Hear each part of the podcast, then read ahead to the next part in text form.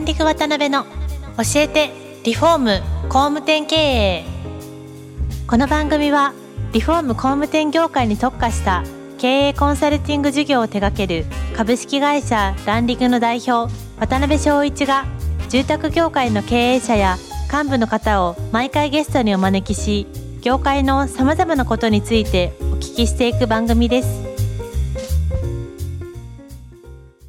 皆さんこんにちは、えー、さあ今週も始まりました。ランディング渡辺の教えてリフォーム工務店系パーソナリティの渡辺翔一です。今回最終回になってしまうんですが4週目のご出演ということでテラモーターズ株式会社代表の徳重社長にお越しいただいてます。よろしくお願いします。非常に名残惜しい最終回なんですけども、はい、今日もよろしくお願いします。であのー、そうですね。最後の回なんでまあ最後に今後のビジョンとか徳重社長のこれからについて、はい、まあいろいろお聞きしたいんですが直近でいろいろこう力を入れて手掛けられてることっていうのがもしあのそうですね特にテラドローンの部分なんかに関してあれば、はい、ぜひお聞かせいただけたらなと思うんですが。はいもともとですね、あのテラドローンとしては、あの住宅のですねあの戸建ての住宅のあの屋根の点検をするもしくは長さとか寸法を測って面積を出すっていう、はい、まあ、テラルーファーというソフトをですね、はい、ドローンとセットであの提供させてもらってまして、まあ、400社ほど、まあ、工務店さんとか塗装屋さんとか、はい、まあ、屋根屋さんに使ってもらってたんですね。なるほど。でまあ、これがまあコロナが起こってもともと私ずっと去年も海外ずっとやってまして、はい、カウントしたらあの去年の1年であの世界一周ツアーっていうんですかね、うん、まあ仕事なんですけど、はいはい、16回やってるぐらい 中国行ってインド行ってドバイ行ってヨーロッパ行って、はい、アメリカの都市、えー、数都市行って帰ってくるみたいなのやってたんですけど、えー、まあ、コロナで行けなくなったわけですよ。で私としてはこれもまた大ショックなことで、うん、海外の事業を拡大できないと。うん、中で、まあ、国内の事業テラルファどうやって拡大しますか？っていうことで、まあ、私がもともといたあの住友海上損保ですね、はい、あの火災保険やってたんでで話に行ったらですね、いやいやそれよりも今その日本はその台風大国になってて、はい、まあ、温暖化でですね台風の被害もすごくなってると、うん、で彼は困ってるのはやっぱ保険金を早く払いたいということと、はい、あとあの悪徳業者がものすごく増えてるのであの適切な保険金の支払いしたいという困ってったと、ねうん、でそれで助けてくれないかっていう話がありまして、うん、ちょうどだからコロナ起こってからなんですけど、はい。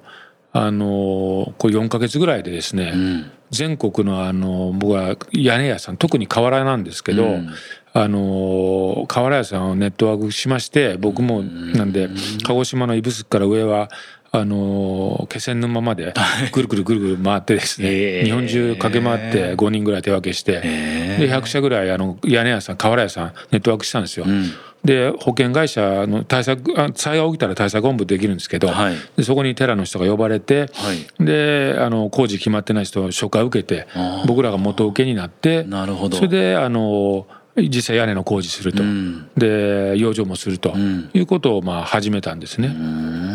でそういう意味ではあの保険会社の人に、まあ、今回台風はちっちゃくて、はい、あの台風10号っていうのは小さかったんです。けども九州であの何十件かやらせてもらいまして、はい、あの保険会社からものすごく評価されましてあの来年からもう大々的にやるぞということで言っていただいたんで、うん、例えば地震とかもですね今後やっていくということで言うと、はい、例えば工務店今まではあの屋根も瓦だけだったんですけども、はい、今後板金だとか、うん、あとはもうリフォームもそうですしあとはあの地震とかだとやっぱり躯体までやられますのでやっぱ工務店さん含めて、やっぱネットワークをやっていきたいなと思ってる次第で。なるほど、ね、これもあのさっきの話で、はい、コロナがなければですよ、ね、こんな事業あの思いつかないわけですよ。うん、コロナのおかげであのこういうふうになってで僕の人生大体そんなんばっかりなんで。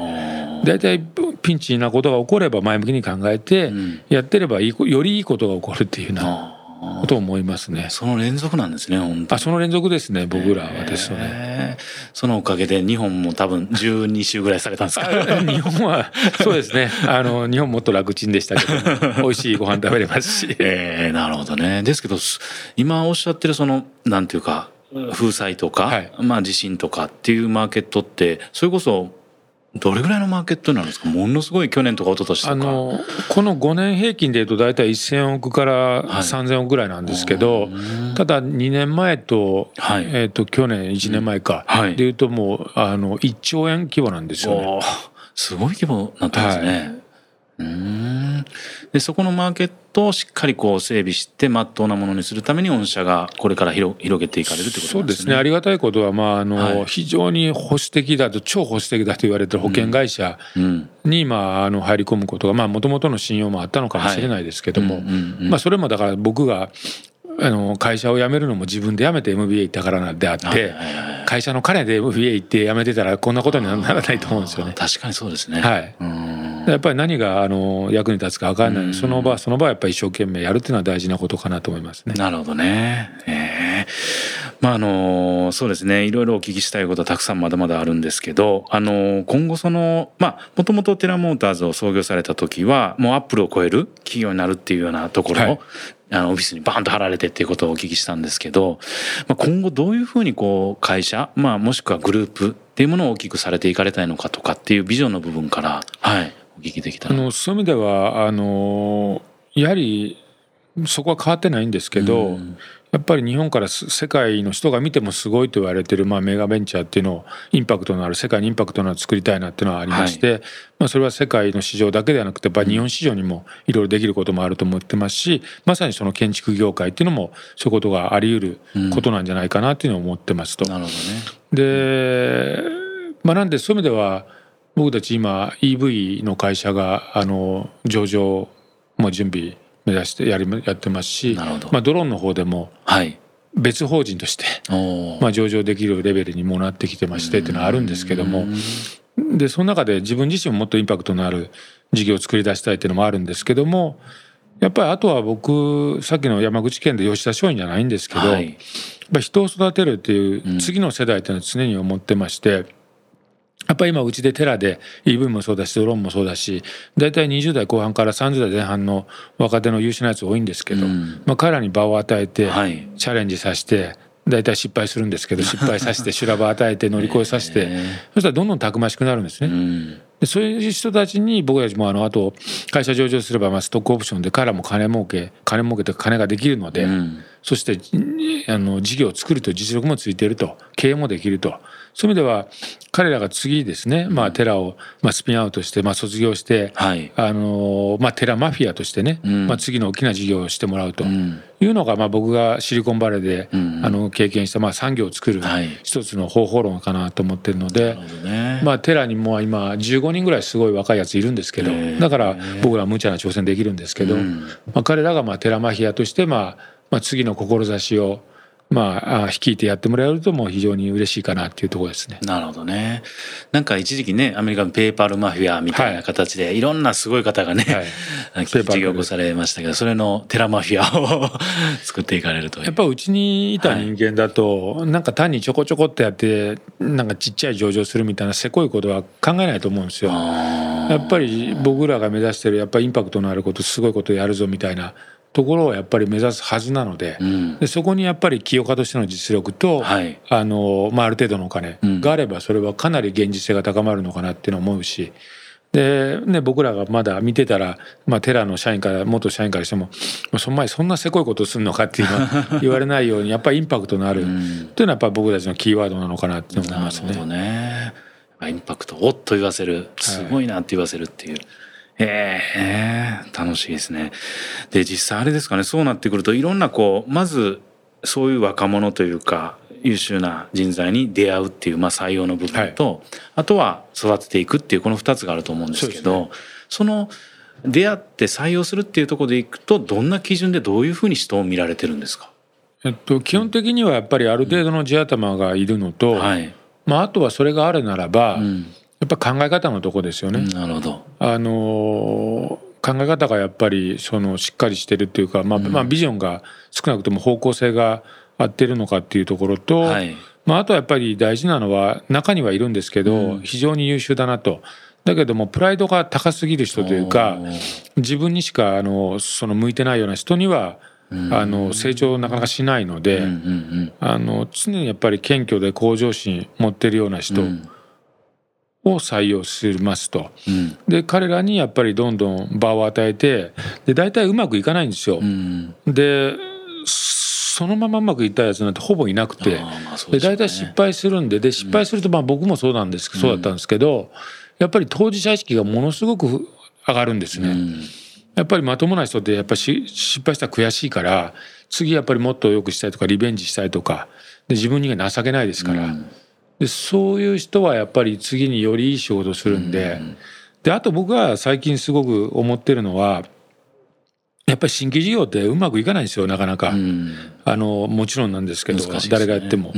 でそれがですね2回3回4回とか失敗してくると、はい、やっぱ本人が自信がなくなるんですよね。そうでしょうね、だから成功させてあげるっていうのも重要なことで。なるほど。だから成功もさせてあげるとその失敗のもとに慎重さも出てくるしただ僕も言ってるんですけどそういう失敗ばっかりしてると今度ね今度アクセルが踏めなくなるんですよね。あまあチャンスが来たのにアクセル踏めなかったらそれこそ大失敗やでっつって言ってるんですけど成功を経験させてあげることも大事なんですよね。その両方だと思います、ね、なるほどね。足が動かなくなっちゃうんでしょうね、はい、なんか。失敗ばっかりしてるとですねどうしても慎重なんですよ。えー、ですけどどうですか？もう会った瞬間にあこいつは絶対成功するなとかって大体分かられます？もう最近。あの、うん、なんていうんですかね、うん、少なくともその今すぐは成功しないです。そんな簡単じゃないですけどビジネスっていうのは。ねうん、だけどあの素養があるかどうかは分かりますね大体。なるほど。はい。それはやっぱり持ってる熱量とか。あと考え方がしっかりしてるかとかっていうのもあるんで、まあ、あとやっぱりさっきの話で結局やっぱ大きな事業をしようとすると、うん、自分のことにしか目がいってない人ってあんま周りがついてこれない、うん、周りしかサポートしてくれないのでなるほど。やっぱり自分だけにアテンションがあるんじゃなくて、うん、やっぱりパブリックに目が向いて向けられるようなそこに興味があるような人っていうのはいいと思いますよね。なるほどね。そういう方たちをまあ出と出会ってその方たちをまあ失敗させながら成長させてっていうまあその世の中のね特に建築業界さんなんかは本当に人の採用とか教育とかものすごい悩まれてる会社さん多いんですけど、はい、教育とか定着とかっていう意味でいくと経営者ってどういうことをすればいいわけなんですかね？まあ、結構定着率もそんなにいい業界でもなかったりとか。そうですね、うん、ちょっと僕らのやっぱスタートアップっていう領域なので、はい、みんなやっぱり成長したいっていうのが来てるので僕がやるべきはやっぱり会社がやっぱり成長をするような仕組み、うん、で仕組みができるためにさっきの無理やり売るんじゃダメなんで、はい、そこの最初のフレームワークというか、が大事になってくるんで。僕はそこは意識してますね。ね。あとはさっきの松下村塾じゃないですけど、はい、そこには高杉もいたですけど草加源瑞とかそ、ね,、れからあとは伊藤ペイペイで伊藤博文みたいな初代首相になった人とかいろいろやっぱ若手がですね、うん、切磋琢磨してるんですよ、うん、今そんな状況なんですよ我々。なるほど。だから一人だけだ僕対弟子一人だとダメなんだけど、うん、僕対じゃあ弟子っていうかその門下生10人とか15人でその門下生の人はまた門下生予備軍が10人ぐらいいるとどんどんやっぱり組織も強くなるし、うん、彼らは彼らでやっぱりやっててやっぱり同じようなレベルのやつがどんどん型や成長していくのと自分が成長してないと分かりますから確かに確かに。そういう意味でのなんか切磋琢磨して、まあ、だから僕ら誰か言ってたけど会社っていうよりど、道場みたいな感じなんですよ。結構ライバル意識もあるんですか皆さん？こう。あいい意味のライバルのところで、はい、あのなんかど道場みたいな感じなんですよ。なるほど、ね、寺道場みたいなえ えー、面白いですね、えー、そういう中から本当将来のねすごい方が現れてきたら楽しいですね。い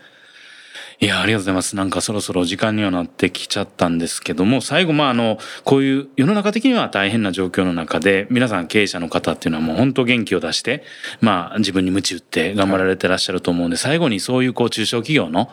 まあ、あの、頑張られてる経営者の方にメッセージなんかがあれば、ぜひ、はい、お聞きできたらなと思うんですが。そうですね。やっぱりあの、今コロナであのそうは言っても、うん、あの現実目の前は本当に大変やでという人も中にはいらっしゃると思うんですね。はい、ただやっぱり本当に一回でもそういう大変なことをあの乗り越えられた人ってすごくその後の世界ってもっとすごいことができるし、うんはい、で僕自身もその繰り返しなんですよね、うん、なんでそこをいかにやっぱりポジティブに捉えて、はい、やっぱりリーダーの心が折れないリーダーが、うんあの前を向いて戦い続けるというのが一番の僕はポイントだと思ってるんでなんとかそういう境遇にある人は、うん、あの頑張って乗り越えてほしいなと思いますね、そしたらすごい未来が見えてくると思います徳重さんもそうでしたもんね今私もそうでした、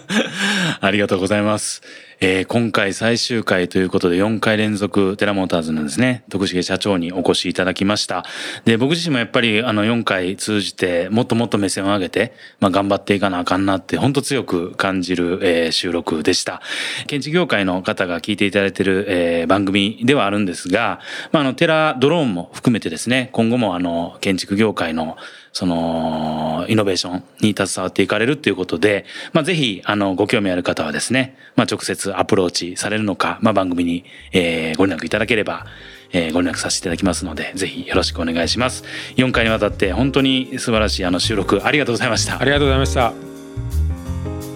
今回も